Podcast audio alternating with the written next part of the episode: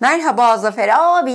Merhaba başkan. Merhaba patron. Merhaba Dilek. Yüzüklerin Efendisi serimize devam ediyoruz. Merhaba başkan. Aslında bu bölümde ne biliyor musunuz? Dizide çıkardıkları Galadriel'e neden ilk başta insanlar o kadar çok tepki gösterdi? Neden anlamadıklarını düşündü? Neden buna isyan ettiler? Birazcık da onun cevabını da bulacağız. Çünkü bu bölümün ismi Galadriel'in aynası. Yani bu bölümde Tolkien'in anlattığı Galadriel'i göreceğiz. Evet. Henüz Galadriel'in yanına varamadılar. Akşam güneş batıyor. Bunlar da gece yaklaşırken tekrar grup yola koyuluyor. Artık gözleri açık ama çünkü Galadriel'le Celeborn'dan haber geldiği için gözleri bağlamaktan vazgeçmiş durumdalar. Bunlar ilerliyorlar. Artık alacak karanlığın altında koyulaşan ama kendi kendine ışıklar verilmiş gibi parlaklığa sahip çalılarla beraber yollarına devam ediyorlar. Gece gitgide ilerliyor. Gece indikçe de elfler gümüş lambalarının örtülerini kaldırıyorlar. Onunla aydınlatıyorlar ortalığı. Çok uzaklarda devasa malron ağaçları görüyorlar ki bu ormanda gördükleri en yüksek, en devasa malron ağaçları onlar. Büyük bir hayranlıkla bakıyorlar o muhteşemliğe. Hatta sonlarını göremiyorlar bile o kadar yüksek ağaçlar. Biraz daha dikkatli bakınca da o ağaçların hemen önünde derin uzunca bir hendek görüyorlar. Hendeğin yanları çalılıklarla kaplı ve gece karanlığında bile hem ağaçların dipleri hem çalıların üstleri pırıl pırıl bir ışıkla aydınlanmakta. Çok güzel tarif ediyor burada. Şey diyor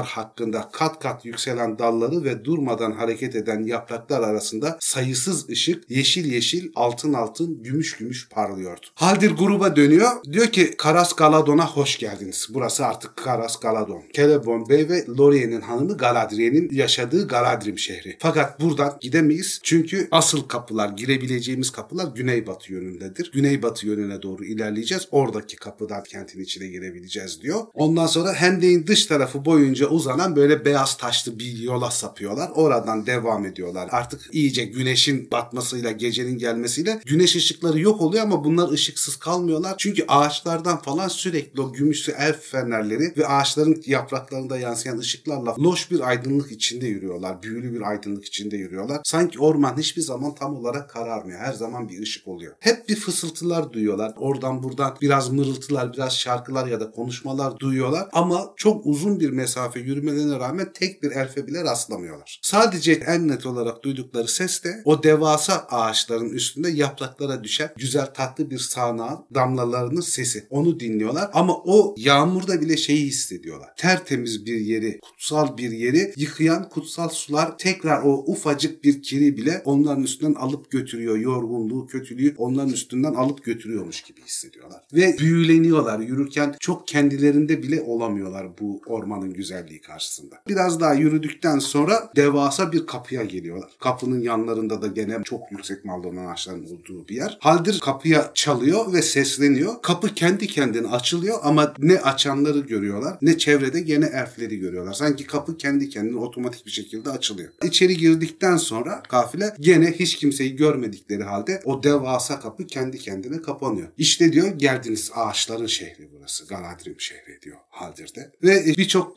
konuşmaları gene yukarıdaki dallardan hissediyorlar. Kimseyi görmeden yollarına devam ediyor. Birçok yoldan geçiyorlar. Birçok merdiven tırmanıyorlar. Merdiven iniyorlar falan. Şehre girdikten sonra bayağı yükseliyor yolları. Sonra alçalıyor. Çıkıyorlar, iniyorlar. Uzunca bir yürüdükten sonra çimenliğin ortasında ışıldayan bir çeşmeye geliyorlar. Çeşme biraz daha yüksekte yamaçta dediğimiz yerde. O çeşmenin suyuyla derenin suyu birbirine karışıyor. O da sürekli basamaklar halinde çok daha aşağılara doğru akıyor gidiyor. Akarsu da böyle büyülüymüş gibi pırıl pırıl ışıklarla aşağı doğru iniyor. Çimliğin güney tarafında ağaçların en ulusu yükselmekteydi diyor Tolkien. Bu zamana kadar görüp ne kadar büyük diye hayret ettikleri ağaçlardan bile büyük. Saten, ipek, gümüşten yapılmış gibi bembeyaz ışıltılı bir gövdeye sahip ve ilk dalları bile ağaçların bunları zor görebileceği kadar yukarıda başlayan inanılmaz güzel bir ağacın oraya denk geliyorlar. Oraya geldiklerinde de Haldir ağacın dibinde bekleyen 3 tane elfe sesleniyor. Elfler bir anda toparlanıyorlar. Hazır ola geçiyorlar. Kafileyi ayakta karşılıyorlar. Beyazlar içinde gri ya da gümüşlü zırhlarla kaplı üstleri, kaskları falan ve de uzun beyaz pelerinleri olan 3 nöbetçi asker. Ve şey diyor Haldir, hanımefendi ve beyefendi diyor sizi bekliyorlar. Bu ağaç onların yaşadığı yer. Legolas ve Frodo direkt beni takip edin. Diğerleri istediğiniz sırada gelebilirsiniz ağaca. Ağacın yanında da gene elf iplerinden örülmüş ağaca dolanmış bir ip merdiven var. O da gümüşlü turuncu tellerle ve altın yansımasıyla parlayan bir ipten merdiven. Ağaçlara bu şekilde tırmanmaya alışık olmayanlar için diyor çok zahmetli bir yolculuk olacak ama dallara geldikten sonra sık sık dinlenebileceğiniz yerler olacak. Yani durmadan çıkmanıza da gerek yok. Yorulduğunuzda dinlenebilirsiniz diyor ve bir boru çıkartıyor. Üç muhafız elften biri yukarı doğru üflüyor tek bir ses ve yukarıdan dalların arasından gene boruyla üç ses geliyor arka arkaya. Yani gelin. Gelin onaylandı yukarı çıkabilirsiniz. Yavaş yavaş yukarı tırmanırken dalların oraya geldikten sonra filetlere rastlıyorlar. Yani üstlerine yattıkları file şeylere ya da talana rastlıyorlar. Talanlarda bundan önceki bölümde anlatmıştık. Düz tahtalar oluyordu üstüne oturabildikleri, uyuyabildikleri. Ama en son bir yere geldiklerinde dev bir talana rastlıyorlar. Ve o talanın üstünde de bir yapı ev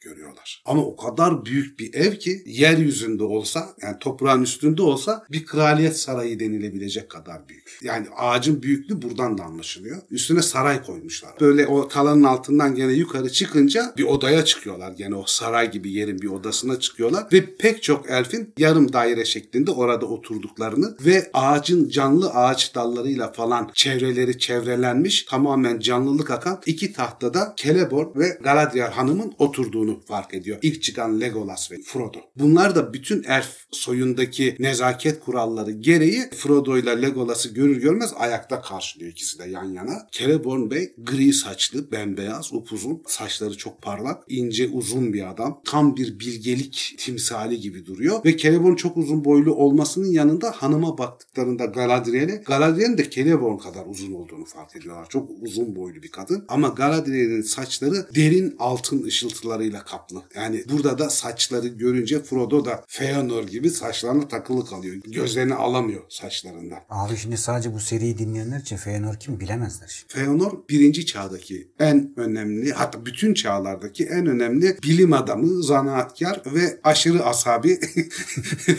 bir elf Noldor'un orta dünyaya gelmesinde liderlik yapan. aslında ya. Çok çok büyük bir elf ama çok acul bir elf. Çok acele kararlar falan verebilen bir elf. Asi bir elf aynı zamanda. Silmarillion yapıcısı. Silmarillion'da geçiyor. Feanor'u bilmeyenler Silmarillion'dan Feanor'u öğrenebilirler ya da bizim Feanor videomuzu izleyerek Feanor hakkında Yeterli gerekli ve nitelikli bilgiye sahip olabilirler. Ve ikisinin de gözleri hariç her şey çok genç ve canlı duruyor. Ama gözlerinde böyle yılların birikintisi, hatıraları ve derinliği, irfanı gözüküyor. Gözlerine baktıklarında böyle dipsiz derin çukurlara bakıyorlarmış gibi içinde kayboluyorlarmış gibi hissediyor Frodo. Galadriel konuşmuyor hiç sessizce duruyor ama yani edasına çarpılıyorlar yani. Celeborn şey diyor buyurun diyor yanımıza oturun. Neydi? Şairli Frodo. Frodo. Diğer arkadaşlar geldiğinde konuşmamıza başlayacağız. Frodo gidiyor herhalde şu kadar yanında gidiyordur. Pıt pıt pıt pıt pıt.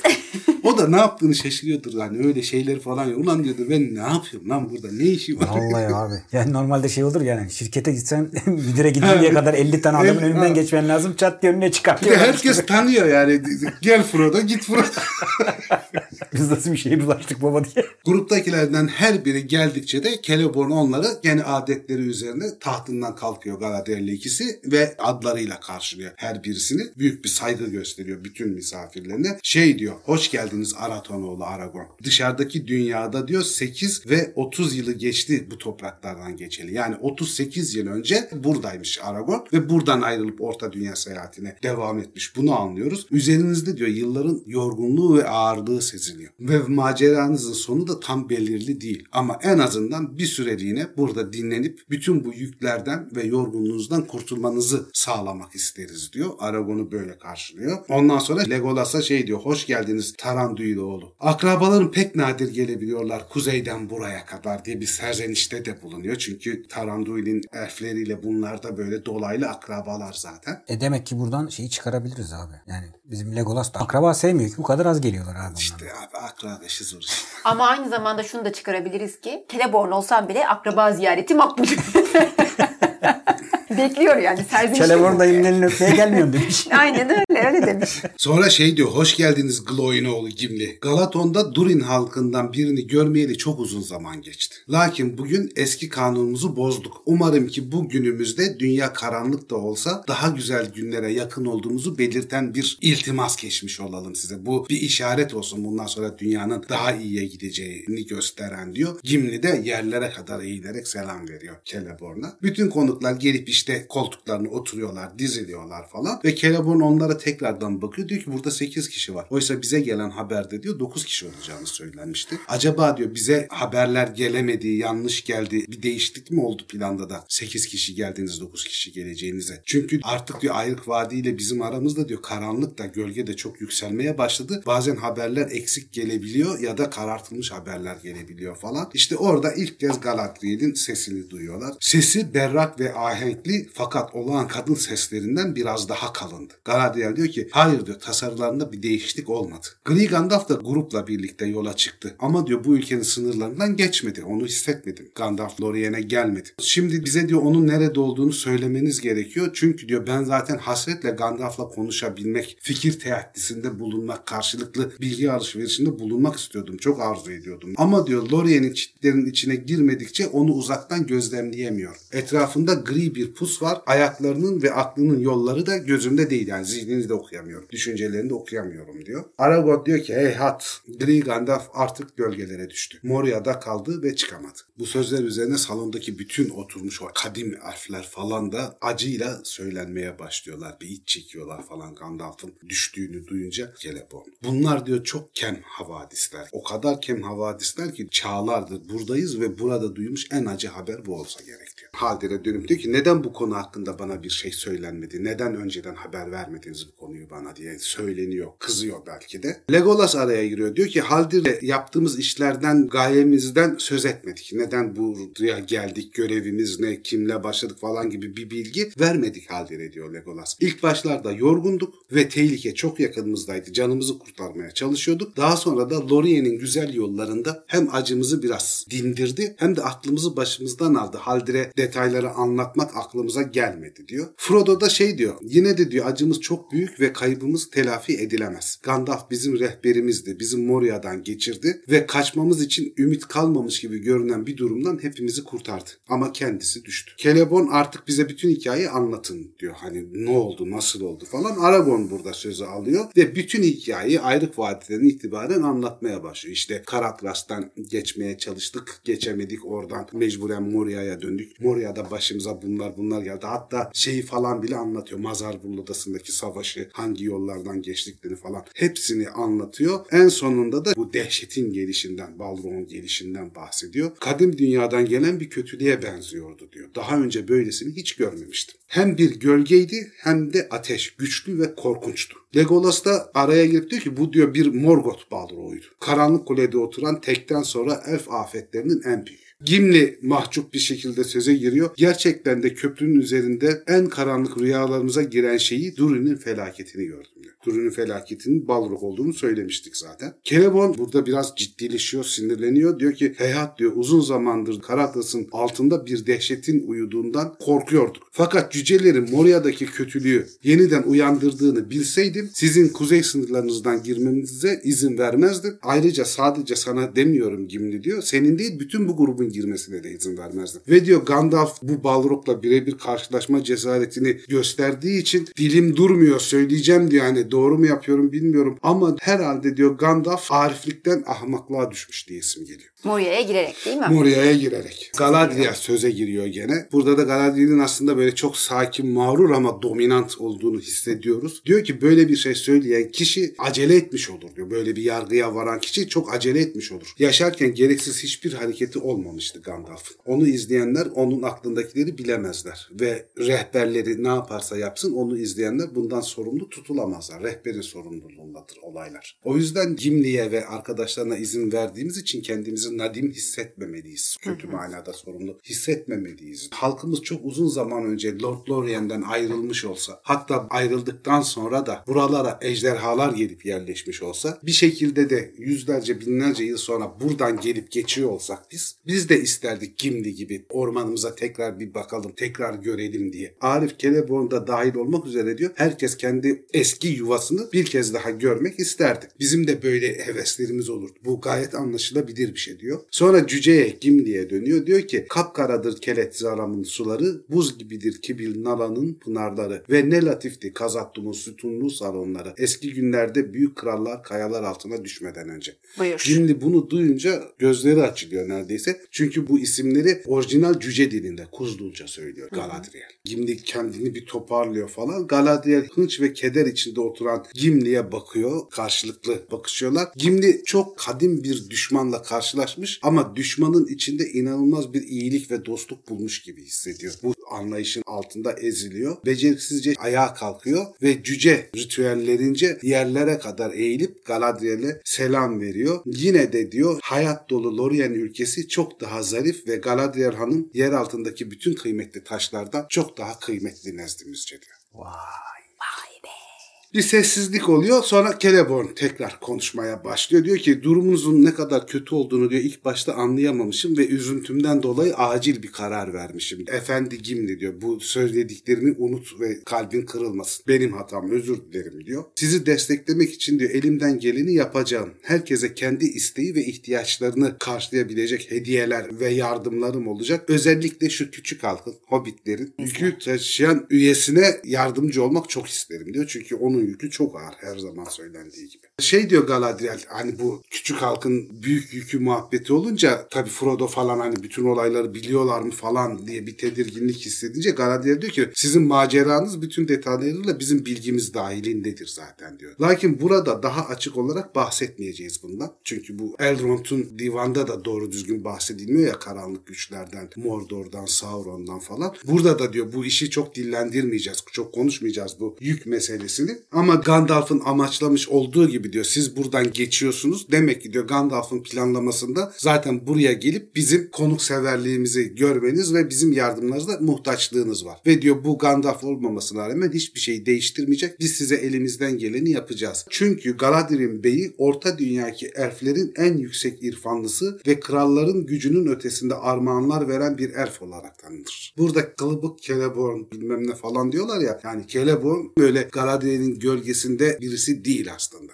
Celeborn da kendi başına bir arif, yüksek elf ve bilge bir elf. Şafak günlerinden beri Celeborn beyimiz zaten batıda yaşamıştır diyor. Daha sonra buralara geldi. Ben de diyor artık sayılamayacak kadar uzun yıllar önce ta birinci çağda Nargothrond'un ya da bizim bildiğimiz adıyla Gondolin'in düşüşünden önce doğu topraklarına Beleriand'dan geçtim. Sonra da sayılamayacak uzun yıllar boyunca beyim Celeborn'la beraber orta dünyada yaşamaya devam ettik. Ve diyor genelde yolun yenilgiye doğru gittiğini hissederek, ona karşı mücadele ederek yaşamımızı sürdürdük. Artık bazı şeyler iyi ya da kötü çözülmeye başlıyor. Hani artık düğümün çözülme zamanına geldik. Ak Divan'ı ilk toplayan da bendim. O meşhur Ak Divan iki tane var ya. Ve benim planım gerçekleşmiş olsaydı zaten Saruman değil Gandalf Ak Divan'ın lideri olacaktı. Ve zaten ne Gandalf'ın başına bunlar gelecekti ne de biz bu kadar zor durumda kalacaktık. Ama düşündüğüm şeyi gerçekleştiremedim. Gandalf'ı Ak Divan'ın başı yapamadım. Ama hala umut var. Size şunu yapın, bunu yapın, bunu seçin, bu yoldan gidin ya da şunları deneyin diyemem. Ben zaten geçmişi iyi bilirim. Şimdiden bir şeylerden bahsedebilirim ve göreli olarak kısmen yakın gelecek hakkında bir şeyler görebilirim. O yüzden size akıl veremem. Size verebileceğim tek akıl maceranız bir bıçağın sırtında ümit var. Çok az da olsa ve bu ümit bir tek şeye bağlı. Grup kendi inançlarında kararlı olursa, kendi yolunda kararlı olursa ve kendi içinde bir çözülme yaşamaz ise o zaman bu umudu yeşertebiliriz. Bu umut gerçekleşebilir. Ve grup sadık olduğu sürece de bu umut devam edecektir. Sonra Galadriel bu konuşma bittikten sonra tek tek grup üyelerinin gözlerinin içine bakıyor. Ve sadece Legolas'la Aragorn gözlerinin içine bakarken bir süre dayanabiliyorlar karşılıklı bakışmaya. Diğer hepsi gözlerini çok kısa sürede çekiyorlar. Galadriel ezici bir şekilde hakim oluyor duruma. En erken Sam gözlerini kaçırıyor hem de utanıp kızararak gözlerini kaçırıyor Galadriel. Galadriel'den. Sonra Galadriel onları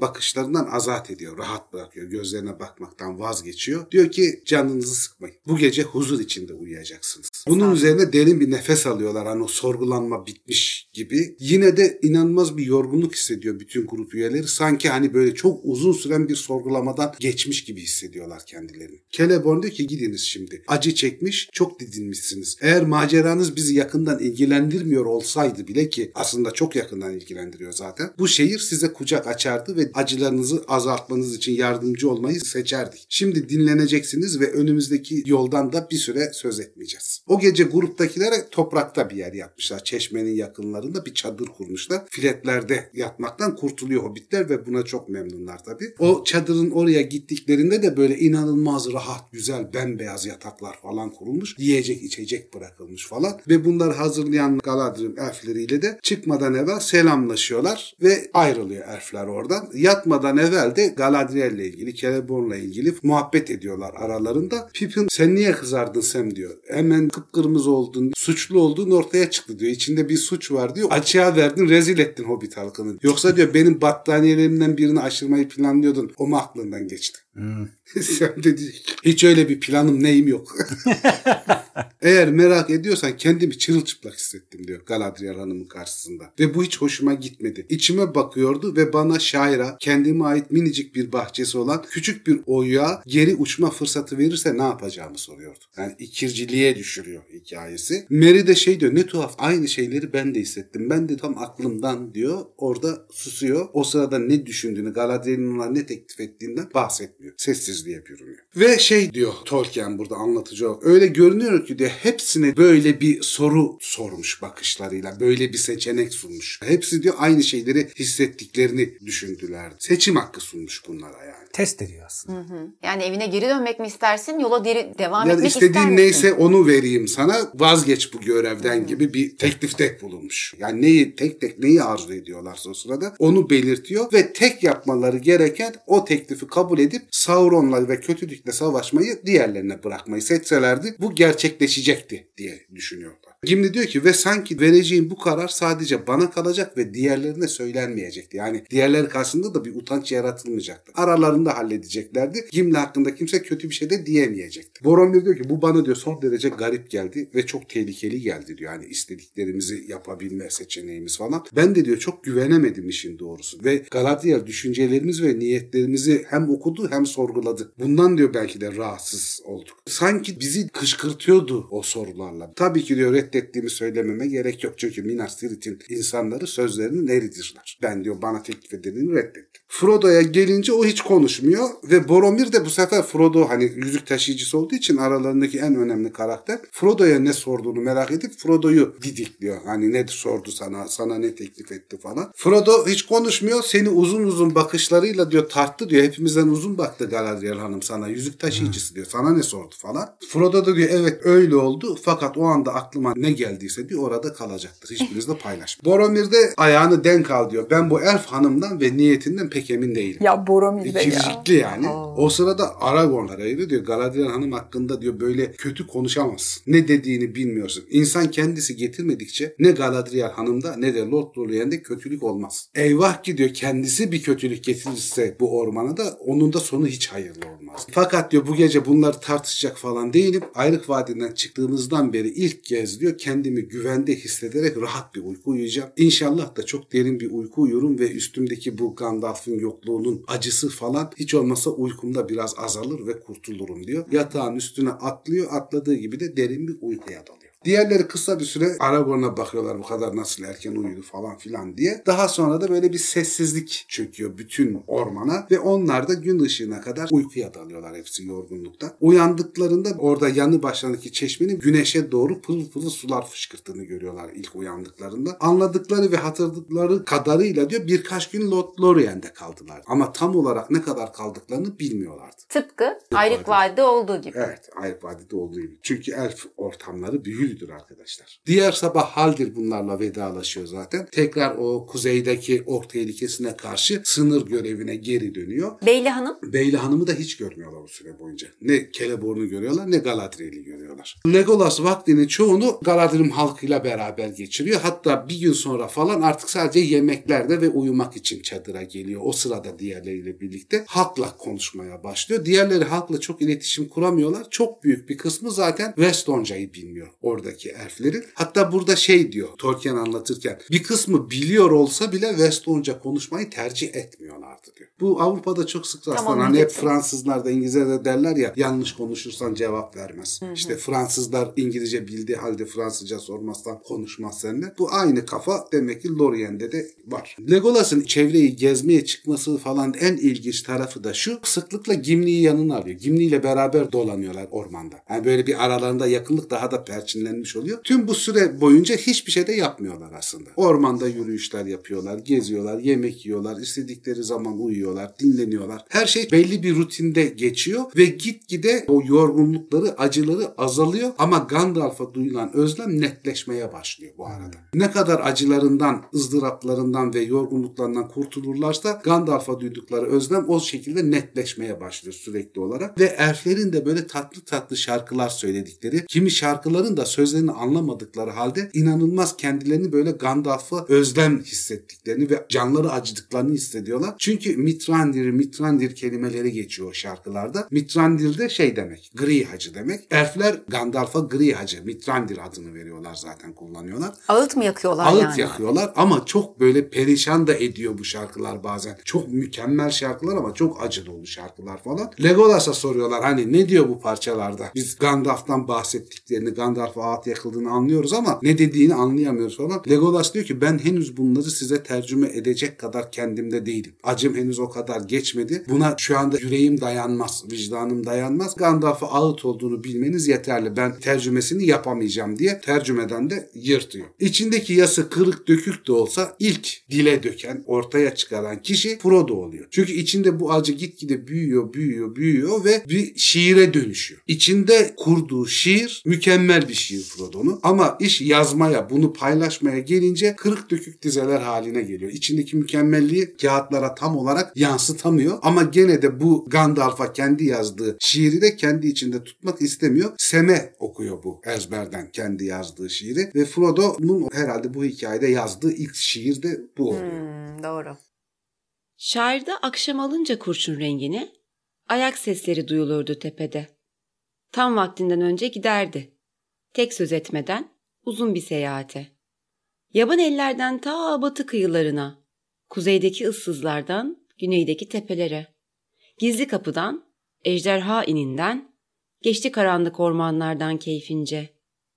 Cüce, hobbit, elf ve insanla, ölümlü ve ölümsüz ahaliyle. Daldaki kuşla, indeki hayvanla konuştu kendi gizli lisanlarında. Ölümcül bir kılıç ve şifalı bir elle. Bükülüyordu beli yükün altında. Çınlayan sesi ve yanan işaretiyle yorgun bir hacıydı kendi yolunda. Tahtına kurulmuş bir irfan sahibi. Kızmakta çabuk, daha da kolay gülmesi. Yaşlı bir adam şapkası hırpani. Yaslanmış duruyor, asası dikenli. Köprüde durdu bir başına. Ne ateşe pabuç bıraktı ne de gölgeye. Asası kırıldı taşa vurunca. İrfanı öldü gitti. Kazattum'da.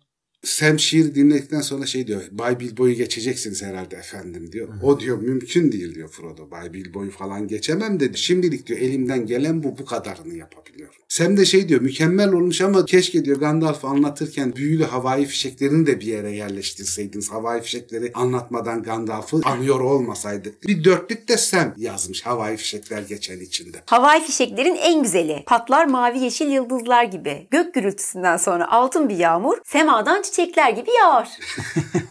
Gerçi diyor bu sözler de diyor o fişeklerin ve Gandalf'ın hakkını vermez ama şimdi aklıma bu kadarı geldi. Ben böyle dedim diyor. Siz diyor daha iyisini yaparsınız falan. Hayır diyor bu şiiri düzeltilmesini ya da devamını diyor sana bırakacağım. Belki de Bay Bilbo'ya bırakacağım diyor. Ben devam etmeyeceğim. Beni çok kederlendiren asıl durum şayet geri dönebilirsek Ayrık Vadi'ye bir gün Gandalf'ın yok oluşunu Bilbo'ya söyleyecek olmamız. Bu acı haberi bizden duyacak olması. Bir akşam Frodo ile Sam alaca karanlıkta gene yürüyorlar. Aradan birkaç gün daha geçmiş kendi hesaplarına göre. Her ikisi de huzursuzlanmaya başlamış. Dinlenmişler, acıları azalmış, yasları katmerlenmiş, dinginleşmiş falan ama bir huzursuzluk. Sanki Frodo şeyi hissetmeye başlıyor. Yani artık burada kalacağımız kadar kaldık. Bizim gitme zamanımız, Lorien'den çıkma zamanımız geldi. Yolumuza devam etmemiz lazım falan gibi hissediyor. Semeş'e takılıyor. Elfler hakkında diyor. Şimdi ne düşünüyorsun Sem diyor. Bunu diyor sanki yüzlerce yıl önce bir kere daha sormuştum sana. Aslında hani Gildar Ilurion'u gördüğünde Ayrık Vadi'de sormuştu. Bir de şimdi soruyor. Çünkü diyor elflerle çok daha fazla vakit geçirdin. Artık hani elfler hakkında yeni bir fikrin var mı? Sem de diyor hem de nasıl aklımda düşünceler var. Galiba diyor elf var elf var. Her elf aynısı gibi değil. Mesela bunlar diyor burada yaşayanlar gezgin değil. Bunların yurtları var. Bunlar şehir kurmuşlar ve bizim hayal edemeyeceğimiz kadar uzun süredir burada yaşıyorlar. Onların vatanları burası olmuş. O yüzden diyor bu elfler diyor sanki daha çok biz hobbitlere benziyorlar. Biz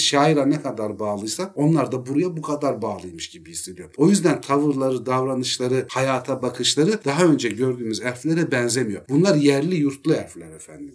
Başka bir seviyedeler. Kentli elfler diyor. Çok güzel bir cümle kuruyor abi bir de orada. Ne diyor, diyor? ki onlar mı memleketi kendilerine benzetmişler yoksa memleket mi onları kendi gibi yapmış belli değil. Bilmem anlatabildim mi? Çok güzel Çok tarif. güzel. Yani sen okusa entelektüel olacak yani. Bence içinden olmuş zaten abi. Efendim, Arif olmuş işte. Arif olmuş. Alaylı olarak entelektüel oluyor. Burası fevkalade sakin. Sanki hiç hareket yok ve kimsenin hareket istediği de yok. Hani bir hareket olsun falan da diye bir talepleri de yok. Sanki bir tılsım var. Burayı sabitliyor, koruyor. Burayı olduğu gibi bırakıyor. Ama diyor bu tılsım nerede bilmiyorum diyor. Benim de böyle elimle basıp parmağımla gösterebileceğim bir yerde değil. Ama diyor bir tılsım var burada. Frodo da şey diyor sanki o tılsım ormanın her yerinde değil mi sence diyor. Hani bütün orman böyle tılsımlı değil mi? Sam de diyor kimsenin sihir yaptığını görmüyorsun ama diyor. Yani bütün orman sihirli ama kimsenin birebir sihir yaptığını görmüyorsun. Ortada bir sihir dönmüyor. Zavallı Gandalf'ın gösterdiği gibi diyor havai fişekler falan da yok. Hani öyle şeyler de yapmıyorlar. Ama diyor ben eminim ki diyor Galadriel hanım da diyor Gandalf kadar büyük sihirler yapabilir. Elf büyüleri yapabilir. Ama diyor Galadriel hanımla Celeborn Bey'i de hiç görmedik diyor ilk gün gördükten sonra. Ve onların da bir sihir yaptığını görmedim. Ya diyor ben bir elf sihiri görmek istiyorum diyor. Aslında diyor benim istediğim elflere ait bir büyü görmek, bir sihir görmek. Galadriel hanımın yaptığı falan diyor bir büyü görsem. Vay be Sem'in hedefe bak. İlk başta elf görmek istiyordu. Şimdi Şimdi, elf vay be.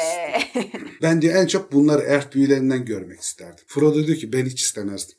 Havai fişeklerini değil çalı gibi kaşlarını çabucak öfkelenişi ve sesini özlüyorum. Doğru söylüyorsun beyim. Benim kusur bulduğumu da zannetme sakın. O eski masallarda lafı geçen sihirden birazcık görmeyi hep istemişimdir. Ama şimdiye kadar buradan daha güzel bir ülkenin varlığına da şahit olmadım. Burası bambaşka güzellikte bir ülke diyor. İnanılmaz derin bir ülke. Sanki aynı anda hem yuvandasın hem de tatile çıkmış gibisin. Hem hep buraya aitsin hem de hiç buraya ait değilsin. Ama bir yandan da artık buralarda daha fazla oyalanmadan yola çıkmamız gerektiğini de hissediyorum. Yani aslında Sam'de de bir aydınlanma var Frodo'da gördüğümüz gibi. Burada çok güzel bir laf ediyor. Gene babalığın, Sam'in babasının ettiği bir laf. En bitmek bilmeyen iş daha başlamadığın işten derdi diyor benim babalık. Hakikaten böyle başlamasan bitmez yani. Aynen. Hem de gözünde büyümeye Ya başlar. büyümeye Hiç başlar. Aynen. Ben askere böyle gittim. Dedim ki yani bu başlamadan bitmiyor abi. Yani gitmek lazım. Bitmiyor. çünkü. Zafer abi hayırdır sen bugün ne, ne çok askerliyor. Çok asker filmi izliyorum. Neydi? Batı cephesinde Ne yeni bir şey. şey yok. Korkarım söylediğin çok doğru Sam diyor Frodo. Yine de bütün kalbimle gitmeden elflerin hanımı Galadriel hanımı bir kere daha göreceğimizi düşünüyorum. Ben öyle hissediyorum diyor. Ve o sırada biraz daha uzaktan önlerinden ağaçların ve çalıların arasındaki yoldan Galadriel hanım uzun beyaz zarif endamıyla yürümekteydi diyor. Ve hiç konuşmadan gözleriyle ve elleriyle yanına gelmesini istiyor ikisinin Sam'le Frodo'nun. Onlar yanına geldiklerinde gene hiç konuşmadan Karaskalotu'nun güney yamaçlarından aşağı doğru bunları götürmeye başlıyor. Ve yeşil çalılardan geçerek etrafı kapalı bir bahçeye geliyorlar. Burada hiç ağaç yetişmemiş ama. Ormanın içinde hiç ağaçsız bir alan. Gökyüzü pırıl pırıl gözüküyor ve elflerin yıldızı olan akşam yıldızı da tam o göğün ortasında hiçbir yerde görmedikleri kadar parlak bir şekilde parlıyor. Erendil'in yıldızı diyorlar ya. Bizim aslında Venüs dediğimiz gezegeni bahsedilen gezegen. Uzun bir merdivenle o tepeden aşağı iniyorlar o boşluğu geçtikten sonra. Çukurun dibinde dallanmış, budaklanmış bir ağaç gibi yontulmuş olan bir kaidenin üstünde bir tane tas görüyorlar genişçe. Galadriel tası o yandan akan derenin suyuyla dolduruyor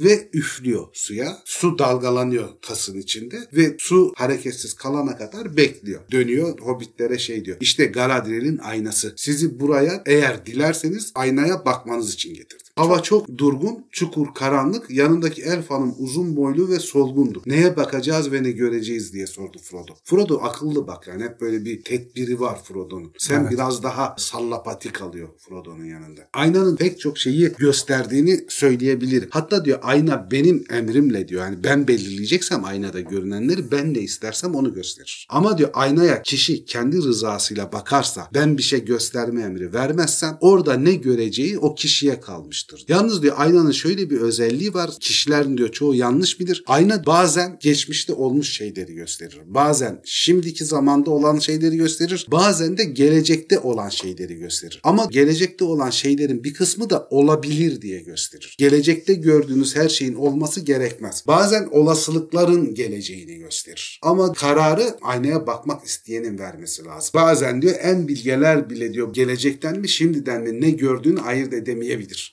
Karmaşık bir şeydir. Aynanın falını çözmek zor iştir diyor yani. Frodo cevap vermiyor. Bakmak istiyor musunuz diye tekrar sorduğunda. Frodo cevap vermeyince Sem'e dönüyor Galadriel. Ya siz diyor bakmak ister misiniz? Çünkü daha biraz önce demek ki bütün konuşulanları falan biliyor Galadriel o ormanda. Biraz önce diyor elflerin büyüsü dediğiniz şeyi çok istiyordunuz görmek istediğinizi söylüyordunuz. Gerçi diyor ben büyü diye tarif etmezdim bu durumu. Sizin diyor büyü diye tarif etmenizi de çok anlayamıyorum zaten. Bu bir elf yetisidir. Siz diyor Morgoth'un karanlık büyüleri gibi diyor bir büyü olduğunu falan düşünüyorsunuz. Elfler diyor o tür büyüleri yoktur aslında bu bir büyü de değildir. Bu bir elf yeteneğidir. Ama diyor siz madem elf büyüsü diyorsunuz çok görmek istiyordunuz. Siz bakmak ister misiniz Sam diyor. Evet diyor söylemiştim. Hani böyle şeyleri söylemiştim. Korku ve merak aynı anda hissediyor. Bakmak da istiyor korkuyor da ne olacağından böyle tedirgin. Ya diyor ben bir yol bakıverem. Ya diyor çok uzun zaman oldu diyor. Şairden ayrıldık falan. Babalık ne yapıyor? Şaira ne oldu falan diyor. Çok merak ediyorum. Elf büyüsünü de merak ediyorum diyor. Zaten diyor benim gücüm ne ki diyor. Ben bir bakayım evde neler olup bittiğine. Gerçi ya sırf bir yıldız ya da anlayamayacağım bir şeyler görürüm ya herhal diyor. Galadriel herhal diye tekrarlayıp gülüyor tatlı tatlı. Lakin geliniz bakıp nasibinizdekini göreceksiniz. Suya dokunmayın diyor. Yani suyu ellemeden bakın sadece bakın. Sem kaidenin yanına tırmanıyor kabın oraya. Suya doğru bakmaya başlıyor ve hakikaten de suya yansıyan o yıldızlı gökyüzünü görüyor ilk başta. Aa diyor yıldızları görüyorum demiştim diyor. Sonra sesi kesiliyor ve daraldığını hissediyor bir şekilde. Nefesi kesilir gibi oluyor. Çünkü o yıldızların parlak ışıklarının görüntüsü kapanıyor. Karanlık bir perde açılmış gibi oluyor ve bu ayna gibi olan su griye dönüşüyor. Daha sonra da berraklaşıyor. Bir ekrana dönüşüyor anlayacağımız şekilde. Güneş parlıyor. Ağaçların dalları rüzgarlarda sallanıp dalgalanıyor görüntüde. Fakat daha Sam ne gördüğünü tam anlayamadan, karar veremeden o ışıklı dalgalanan ağaçların olduğu görüntü de soluyor. Bu sefer çok büyük ve karanlık bir çukurun içinde Frodo'nun hareketsiz yattığını görüyor. Sonra kendisini loş bir geçit boyunca ilerlerken sonu olmayan döner merdivenlerden yukarı doğru koşarken görüyor. Bir şeyler aramakta, bir şeylere ulaşmak çabasında olduğunu hissediyor ama neyi aramakta olduğunu, neye ulaşmaya çabaladığını anlayamıyor görüntüde. Görüntü bir daha böyle rüya gibi bulanıyor ve yeniden ağaçlar belirliyor görüntüde. Fakat bu kez o kadar sık değil ağaçlar. İlk gördüğündeki gibi sık değiller ve net olarak da oralarda ne olduğunu izlemeye başlıyor. Ağaçlar rüzgarda dalgalanmıyorlar, devriliyorlar. Yerlere düşüyorlar falan ve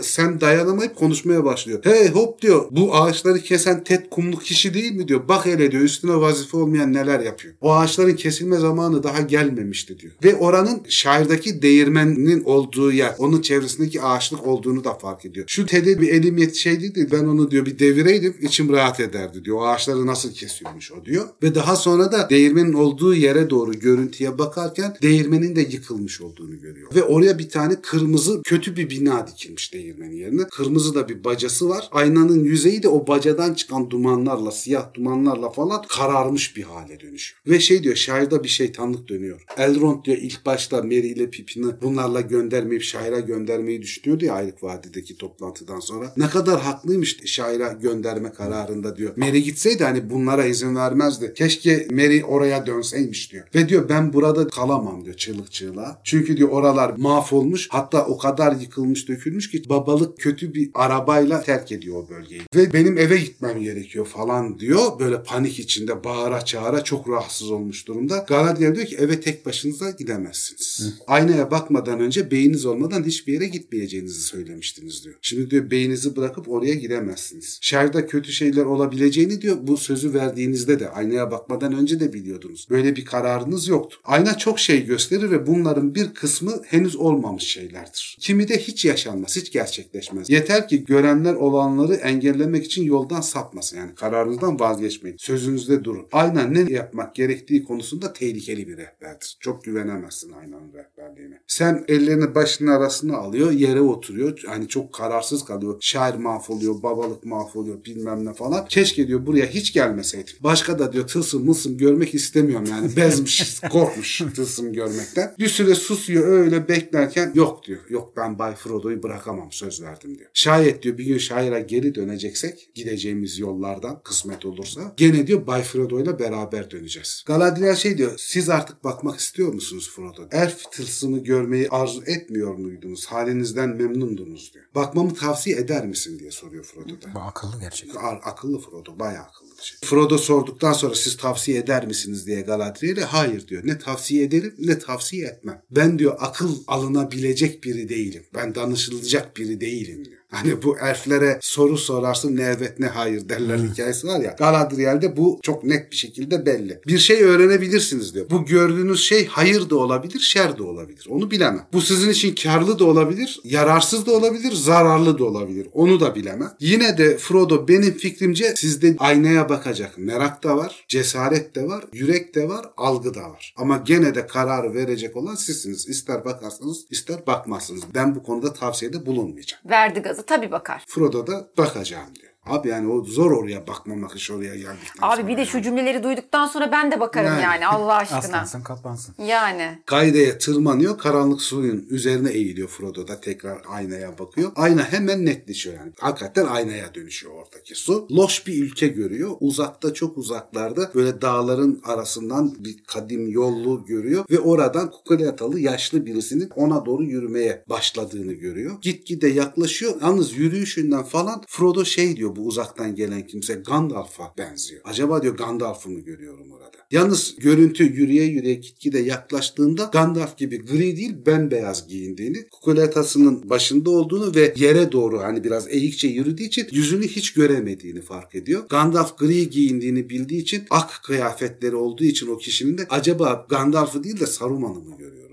Daha sonra böyle tam bağıracak falan aynadaki görüntüdeki kavisi dönüyor ve gözden kayboluyor kişi. O yüzden de bağırmadan kurtulmuş oluyor ama aklında Gandalf değilse Saruman'dır. Acaba Saruman mıydı falan diye bir şeyler kalıyor. Görüntü değişiyor ve çok net bir biçimde Bilbo'yu görüyor. Bilbo kendi odasında Ayrık Vadi'de her tarafı dağılmış kağıtlar bilmem neler notların arasında böyle telaşlı telaşlı bir şeyler yazmaya, notlar çıkarmaya ya da kimi notları okumaya çalışırken görüyor. Yani böyle hararetli bir çalışma içinde görüyor. O sırada odanın camlarına kuvvetli bir yağmurun vurduğunu da görüyor. Sonra bir duraksama oluyor. Görüntü donuyor ve Frodo burada kendisinin de karıştığı büyük bir tarihin parçaları olduğunu hissediyor. Yani sanki büyük bir tarih oluşuyor. Kendisi de bu tarihe dair, bu tarihi etkileyen biri olduğunu hissediyor. Çabuk çabuk geçen bir sürü sahne görüyor. Onları çok hatırlamıyor ama çok hızlı geçiyor sahneler. Sonra sis dağılıyor o sahneler geçtikten sonra ve o güne kadar hiç görmediği ama tanıdığı bir manzara çıkıyor karşısına. Denizi görüyor. Sonsuz bir denizi görüyor. Denizin üstünde bir yelkenli görüyor. Böyle karanlık sislerin arasından. Gemi de kötücül duruyor. Karanlık falan duruyor. Ve gemiyi takip ediyor böyle. Güneşe karşı gemi ilerliyor. Sonra yedi kulesi olan beyaz bir kent görüyor. Bunun daha sonra Minas Tirith olduğunu biliyoruz. Kalabalık bir şehirde akan bir nehir görüyor. Sonra tekrar siyah yelkenleri olan o gemiyi görüyor. Biraz kötücül falan gibi gözüken gemiyi görüyor. Fakat gemi artık yanaştığında sabah olmuş, güneş doğmuş, su ışıl ışıl, beyaz bir ağaç işlenmiş bir sancak güneşte parlıyor geminin direğinde. Savaş ve yangını hatırlatan bir duman yükseliyor. Güneş cayır cayır bir kırmızıyla yeniden batıyor. Hava kararıp gri bir pusa dönüşüyor. Pusun içine doğru ışıl ışıl küçük bir gemi daha geçiyor. Gemi yok oluyor. Frodo iç geçirerek kendini aynadan çekmeye hazırlıyor.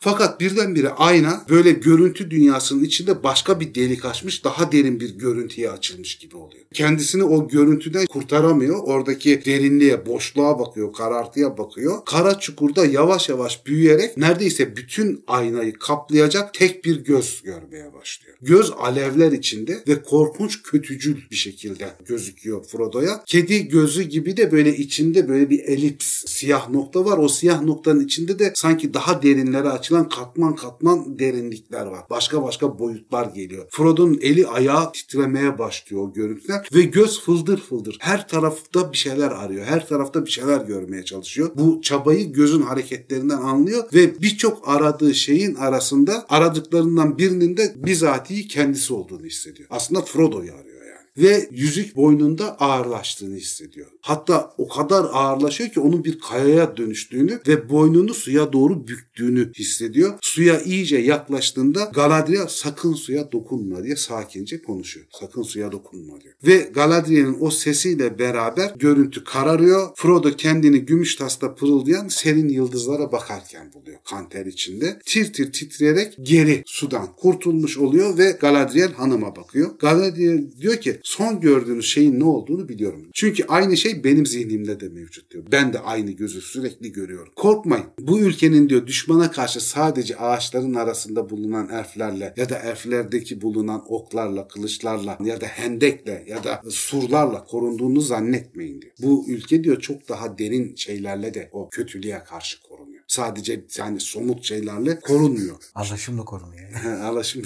Size diyorum ki Frodo şu anda sizinle konuşurken dahi karanlıkların efendisini sezebiliyorum. Bak Gandalf'ı göremiyordu değil mi ilk başta? Gandalf'ı göremiyor, ne düşündüğünü sezemiyor, nerede yürüdüğünü bilemiyor Lorien'e girmediği sürece. Ama diyor karanlıklar efendisinin diyor şu anda bile nerede olduğunu, ne düşündüğünü, aklından neler geçtiğini, ne yapmak istediğini şu anda bile görüyorum. O ise hiç durmadan beni düşüncelerinde görebilmek için uğraşmakta lakin hala kapı kapalı. Beyaz kollarını kaldırıyor ve reddeder inkar edercesine ellerini doğuya Mordor'a doğru uzatıyor. Elflerin en sevgilisi akşam yıldızı Erendil'den gökyüzünden bir ışık gelip parmağındaki bir yüzükte somutlanıyor ve parmağındaki yüzük inanılmaz bir parlaklığa yani yüzüğün kendisi bir yıldıza dönüşüyor. O kadar parlak ki böyle elf hanımının sureti hafif bir gölge bırakıyor yerde. Kendisi tamamen bir parlak beyaz ışığa dönüşmüş durumda Frodo izlerken. Frodo yüzüğe yani beliren o yüzüğe, ışıldayan o yüzüğe hayret hayretle bakarken anlar gibi olduğunu hissediyor. Yüzüğün ne olduğunu anlar gibi olduğunu hissediyor. Galadriel de diyor ki evet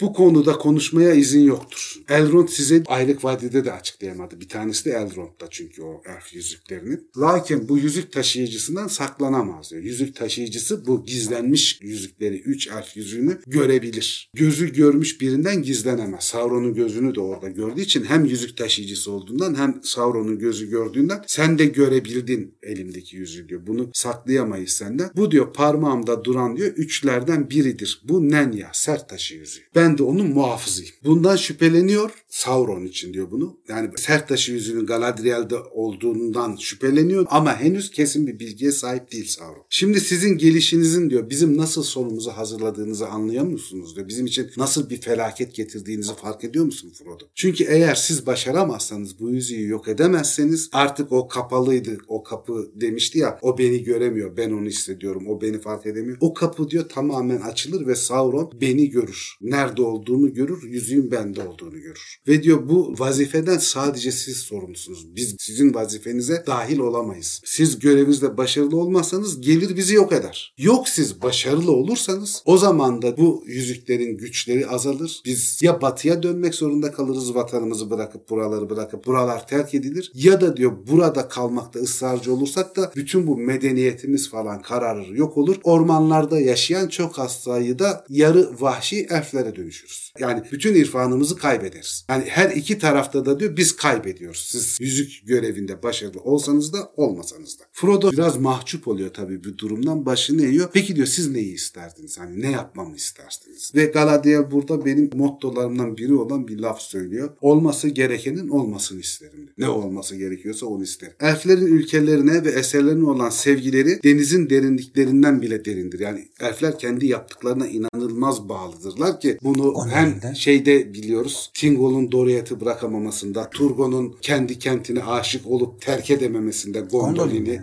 Feanor'un Silmarillerinde yani elfler kendi yaptıkları şeylere büyük tutkuyla bağlanıyorlar. Hele yaşadıkları kentlere inanılmaz büyük bir tutkuyla bağlanıyorlar. Yine de diyor yani bütün bu tutkumuza rağmen ve buraları kaybedersek sonsuz bir hayatta bu kaybın acısını unutamamamıza rağmen Sauron'a teslim olmaktansa ellerimizdekileri kaybetmeye razıyız diyor. Çünkü artık diyor biz elfler diyor onu tanıyoruz ve Lord Lorien'in kaderinden değil sadece kendi vazifenizden sorumlusunuz. Siz bana ne yapmam gerekir diye sormanıza gerek yok. Sizin bir vazifeniz var ve sizin vazifeniz bu ormanları ya da elfleri korumak değil. Sizin vazifeniz yüzüğü yok etmek. O bakımdan diyor böyle bir sorumluluk hissetmeyin üstünüzde. Biz elflere zarar veriyoruz diye bir vicdan azabı falan duymayın. Yine de diyor mümkün olsaydı tek yüzün hiç yapılmamış veya sonsuza kadar kaybolmuş olmasını isterdim. Bir yolu varsa buydu ama bu yol artık yok. Artık yüzük bulundu. Hem irfan sahibisiniz diyor Frodo. Hem korkusuz hem de zarifsiniz Galadriel Hanım. Eğer isterseniz tek yüzüğü size veririm. Bu benim için çok fazla büyük bir mesele. Galadriel böyle ani berrak bir kahkaha atıyor ve şey diyor Galadriel Hanım irfan sahibi olabilir. Yine de burada nezaket konusunda kendine denk birisine rast geldi. İlk karşılaşmamızda gönlünüzü sınamamın öcünü çok kibarca aldınız. Keskin bir gözle görüyorsunuz artık. Yüzüğün sizin üstünüzdeki hani gücü sizin artık bu algınızı falan çok arttırmış durumda. İşte normal sıradan bir hobbit değildi artık diyoruz ya Frodo. Yani başka bir şeye dönüşmüştü. Artık dönüşüm de başlamış. Frodo'nun duyguları, algısı, ön sezisi inanılmaz gelişmiş durumda. Ve diyor gönlümün bana sunduğunuz şu şeyi çok fazla arzu ettiğini de anlıyorsunuz. Yani evet bu yüzeye çok fazla sahip olmak istiyorum. Yüzük benim olsun istiyorum. Zaten çok uzun zamandır hani yüzük kaybolduğundan beri bu yüzüğü ben bulursam, bu yüzük bana geçerse, bu yüzüğün gücüyle beraber ben ne yaparım falan diye diyor. Çok da diyor kafa yormuşluğum var. Bunu da hissettiniz. Şimdi diyor avucuma düştü. Zaten diyor sizin elinizden ben bunu sizin rızanız olmadan zorla alsaydım ki alabilirim. Burada siz bana karşı koyamazsınız. O zaman diyor tam yüzüğün istediği şey olacaktı. Çünkü kötülükle bana geçmiş olacaktı ve beni çok daha hızlı ve kötücül olarak etkileyecekti. Oysa şimdi çok daha büyük bir ayartma var. Siz kendi gönül rızanızla taşıyıcı olarak yüzüğü bana veriyorsunuz. Abi bir de elindeki şimdi neyin yüzünün kuvvetini biliyor ya. Evet bir de onu Şimdi düşün. tek yüzüğün kuvvetini hayal bile edemezsin yani. Korkunç bir güç canım yani tarif eden yani. müthiş bir güç. Ama diyor şimdi nihayet önümde kendi rızanızla. Yüzüğü bana kendiniz veriyorsunuz. Karanlıklar Efendisi'nin yerine bir Ece oturtacaksınız. Bir kraliçe oturtacaksınız.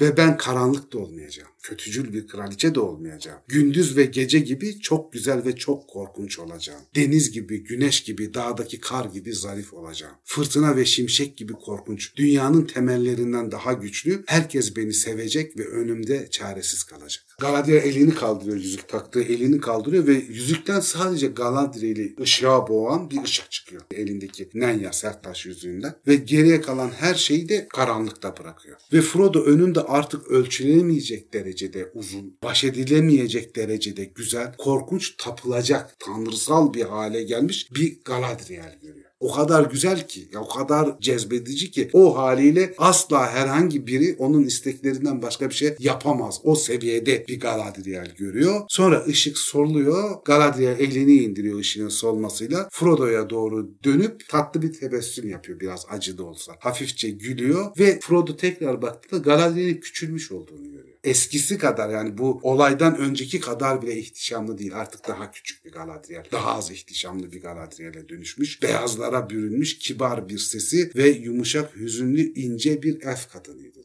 Ve şey diyor Galadriel böyle biraz yorgunca sınavı geçtim. Gücüm zayıflayacak. Batıya gideceğim ve Galadriel olarak kalacağım. Vay be. Uzunca bir süre sessizce duruyorlar o büyük olaylardan yaşadıkları büyük olaylardan sonra. Ondan sonra Galadriel gene sessizliği bozuyor. Haydi diyor artık geri dönelim. Sizin ayrılma zamanınız geldi. Çünkü artık hepimiz seçimlerimizi netleştirdik ve yaptık. Yani siz kafile olarak ben de yüzüğü reddederek. Kaderin ırmakları durmuyor akıyor diyor. Gitmeden önce diyor Frodo bir şey sormak istiyorum. Ayrık vadede hep Gandalf'a sormak istediğim bir şey. Tek yüzüğü takmama izin veriliyor. Neden diğerlerini görüp takanları üç yüzüğü görüp ya da dokuz yüzüğü görüp onların düşüncelerini okuyamıyorum sizin gibi. Siz taksanız her şeyi anlıyorsunuz falan. Bunu yapmayı deneme diyor Galadriel. Bu senin için diyor çok tehlikeli olur. Senin diyor henüz gücün bunları kullanabilecek seviyede değil. Tamam eskisine göre çok daha güçlendin ama bu seviyede değil zaten bu doğru bir yol da değil diyor. Bunun tek yüzük olduğunu, ne tür özelliklere sahip olduğunu öğrendikten sonra sadece kısacık üç kere taktın. Hani uzun süre takmadın. Ayrıca diyor bu yüzüğün diyor tam olarak kullanabilmesi için çok uzun yıllar boyunca diğerlerinin zihninde tahakküm kurma öğretisine kendini alıştırman, geliştirmen, çalışman gerekiyor. Ancak ondan sonra yüzüğün hakimiyetini iyi kötü eline geçirebilirsin. Hatta diyor yüzük o kadar kuvvetli ki belki Sauron'dan başka bizler bile bu yüce elfler bile tam olarak onun hakimiyetini mutlak olarak denetleyemeyiz. Bu sadece Sauron'un yüzüğü. Böyle şeyler diyor çok tehlikeli bu kudret kullanılmak için yapılmış bir şey değil. Sen de bu şeyi yapma. Ama benim yüzüğümü gördün mesela diyor. Hani şeyde değil öyle tamamen de hiçbir şeyi değiştirmemiş de değil. Yedileri dokuzları elinde tutanın gözünü de gördün diyor. Yani Sauron'un gözünü de gördün. Yani görüşün keskinleşti. Görüşün çok keskinleşti. Çok büyüdün. Çok değiştin sen. Ve yüzüğü benim parmağımda da gördüğüne göre artık diyor hani bu yolda da ilerliyorsun. Sem'e siz bir yüzük gördünüz mü Sem diyor. Siz bu yüzüğü fark ettiniz mi? Sem diyor ki hayır hanımım. Doğruyu söylemek lazım gelirse neden bahsettiğinizi merak ediyorum. Parmağınızın arasında parlayan bir yıldız gördüm ben diyor. Yüzük değil de parmağınızın arasında bir yıldız gördüm ben diyor. Fakat küstahlık saymazsanız beyim haklıydı kanaatimce diyor. Keşke yüzüğü siz alsaydınız. Yani onları duymuş en azından. O zaman diyor işleri yoluna koyardınız diyor. Her şeyi düzenlerdiniz. Babalığın evini yıkımdan kurtardınız Ee. diyor. Şey yapardınız. Bazı tiplere de yaptıkları pis işleri ödetirdiniz diyor böyle. Galadriel diyor ki ödetirdim. Öyle başlardı. Fakat ne yazık ki orada kalmazdı. Artık bunu konuşmayacağız. Haydi gidelim. Neler yapardım diyor Ya yani. abi bu bu sondaki test aslında çok felsefi, çok derin. Çok. Yani her gün kendine sorabilirsin. Ya bana büyük bir güç önüme gelse ve al kullan dese kullanır mıyım, kullanmaz mıyım? %90'ı orada çakılır biliyor musun? Ya şey var. Borges'in bir hikayesi var. Shakespeare'in hafızası diye. Adamın bir inanılmaz Shakespeare hayranı. Büyük entelektüellerden biri ya. Shakespeare nasıl düşünürdü diye merak ediyor. Takıntısı bu. Bir gün bir toplantı sırasında tabii çok özeti özeti bu hikaye. Borges'in okunması lazım. Dinlenmesi mümkün değil aslında. Bir adamla karşılaşıyor yabancı. Sizin diyor Shakespeare hayranı olduğunuzu biliyorum falan diyor. Onlar da profesör doktor falan. Size diyor Shakespeare'in belleğini aktarabilirim. İşte bilmem kaç yılından beri bende duruyor diyor. Nasıl ya diyor. Shakespeare'in belleği var bende diyor. Onu aktarabilirim. E diyor benim belleğim. O diyor ikisi şey yapmıyor diyor. Çakışmıyor. Birbirine diyor. girmiyor. Birbirine girmiyor. Adam tabii bunu büyük bir coşkuyla kabul ediyor. Çok kısa bir süre sonra Shakespeare'in hakikaten bütün belleği adama aktarılmış anıları, düşünceleri nasıl yaptı. Adam o kadar büyük bir güce sahip oluyor ki Shakespeare'in belleğiyle. Adam bunu satacak yer arıyor. Yani birisi bir safı kandırıp vereyim kurtulayım derdine düşüyor yani. Ona bir sem lazım abi. Gazlayacak. Yani bu yüzük diyor ya o kadar büyük bir güç olduğu zaman yani denetleyemediğin güç büyük zarar verir abi. Kesinlikle. o iş sakat iş yani hakikaten. O zaman bölümü kapatıyoruz. Teşekkür ederiz Zafer abi. ederim. Teşekkür ederiz sevgili patron. Sen olmasan ne yapardık ya? Ayvayı yerdik patronsuz asla. Sahiden. Ey yavrum. Ey yavrum benim. O zaman görüşürüz. Görüşürüz.